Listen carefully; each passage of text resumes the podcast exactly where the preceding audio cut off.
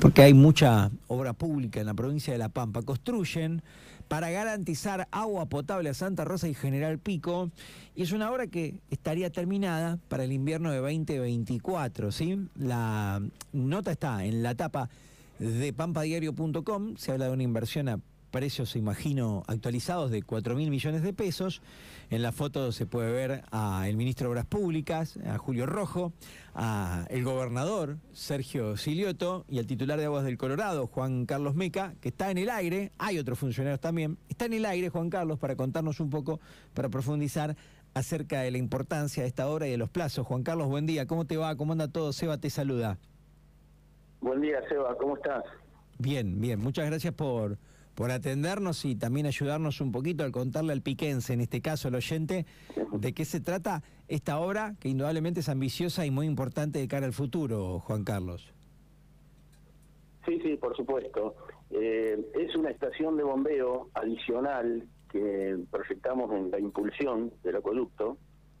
La impulsión tiene 42 kilómetros y esta obra está al kilómetro, ahí salió un error de transcripción que era 19, pero en el kilómetro 29. Ajá que es donde mayor presión soporta la impulsión y donde se han producido desde, desde que está en funcionamiento el acueducto la mayor cantidad de, fugas. En el otro tramo, en esos 11 kilómetros restantes, o, 12 hasta los 42, no nunca se produjeron fugas porque trabaja a menor presión. Entonces, la, intención de esta obra es justamente, eh, en vez de decir, eh, no sé si me voy a explicar bien, pero eh, es como que en vez de bombear desde el kilómetro cero, el 42, se bombea, se bombea hasta el 29 y después el resto a partir de esta nueva estación de bombeo. Entonces, ese primer salto disminuye notablemente y es lo que, eh, en cierta forma, si bien son simulaciones que nosotros hacemos con programas este, que ya tenemos desde que funciona el acueducto, eh, va a, bajar, no digo la mitad, pero mm, un gran porcentaje de la presión de salida del acueducto. Eh, son, sí, son mega obras, digamos. Y sí, son obras, son obras importantes porque es lo que vos decías cuando iniciabas recién la, la presentación. Eh, el acueducto del río Colorado, eh, hasta que no vas y conoces la, la toma y las estaciones de bombeo, nadie se da idea de la magnitud. Pero bueno, si estamos hoy abasteciendo 17 localidades, incluyendo este, la capital de la provincia, y ahora vamos a proyectar llegar con el acueducto a, General Pico y a otras cuatro localidades, a, otras tres localidades más, y no solamente con el caudal actual de, tratamiento, que es un módulo recién, sino que previendo duplicar ese módulo, es decir, a ver si me explico, el módulo de tratamiento significa la posibilidad de eh, brindar a todas estas localidades 2.400 metros cúbicos. El segundo módulo a 4.800 y el tercer módulo a 7.200. El tercer módulo se proyectó considerando que son 2 metros cúbicos por segundo, que era el cupo asignado desde el acueducto, desde el río Colorado al acueducto, porque bueno, ya sabemos lo difícil que es la, disponibilidad de contar con, los ríos hoy.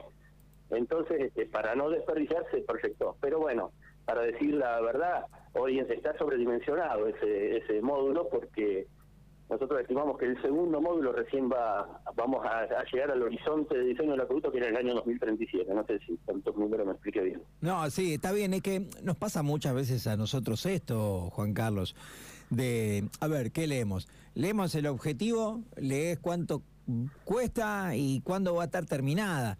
Y es difícil comprender porque indudablemente uno eh, ignora de todo esto, pero bueno, estamos entendiendo que básicamente es eh, abastecer y es ayornarse a las necesidades actuales que cada localidad hoy requiere. pico, pico va creciendo. si me explico mejor, Seba, escúchame. Hoy, por ejemplo, nosotros estamos entre todas las localidades eh, produciendo 1.400 metros cúbicos. Considerando cuadriplicar, como te decía recién, o, 1.200 en total, porque el tratamiento te hace perder un 10%, pero este, eso es lo que se bombea a todas las localidades. Considerando cuadruplicar eso, o sea, los 4.800, pasamos de una presión de 15, que es lo que yo explico ahí, a entre 18 y 19 kilos. A esa presión pasaríamos si no estuviera la estación de bombeo que estamos este, construyendo.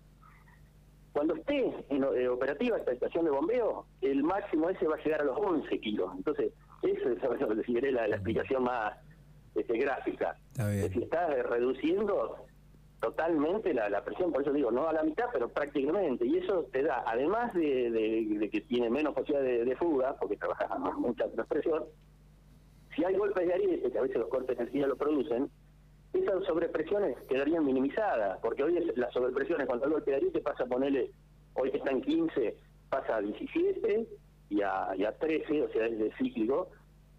Y por otra parte, este, esas cargas así que, en realidad no son no son alternadas, sino que se llaman pulsatorias, no quiero ser muy técnico en esto porque por ahí no me explico, pero es como que le van fatigando la, la, resistencia al material, entonces este, la resistencia característica de diseño empezaría a disminuir. Por eso yo hablo de que además alarga la vida útil, porque esa va a quedar mucho más minimizada esa, esa variación. Está bien. ¿Me, seguiste? Sí, te sigo. Y insisto con esto, es actualizar los servicios, digamos, en base a las necesidades de cantidad de población y demás cuestiones, ¿no? O sea, las ciudades crecen... imagínate eh, que 4.800 metros cúbicos, si hoy Santa Rosa, nosotros...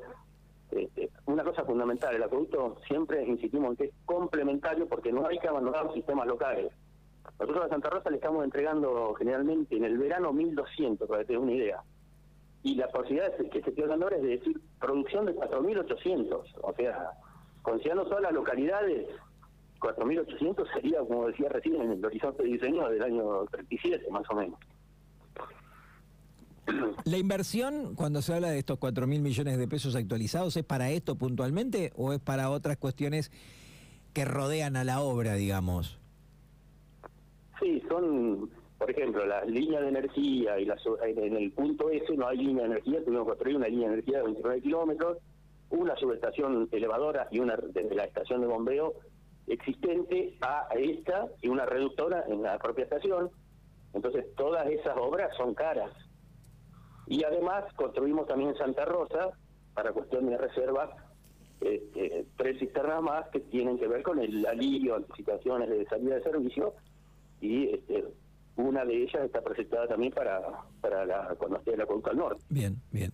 Eh, Juan Carlos. tenemos también otro proyecto de ir aumentando las esas cisternas, pero bueno, vamos de a poco, no podemos hacer todo juntos. Está bien. Juan Carlos, eh, finalización de obra, dice la información, eh, invierno 2024, ¿está bien? O por lo menos ya estaría en marcha. Yo dije operativa, porque para mí la finalización de obra va a ser durante el verano. Ah, Entonces no la vamos a poder vincular porque para vincularlo hay que hacer los empalmes, hay que este, eh, hacer unos muertos de hormigón que hay que esperar que fragüe, por ahí eso son mínimo 24 horas, hay que vaciar un tramo para, para vincular y llenar, con lo cual van a ser tres días más o menos esos, trabajos, no lo podemos hacer en verano, por eso lo vamos a empalmar en el invierno que viene. Está bien.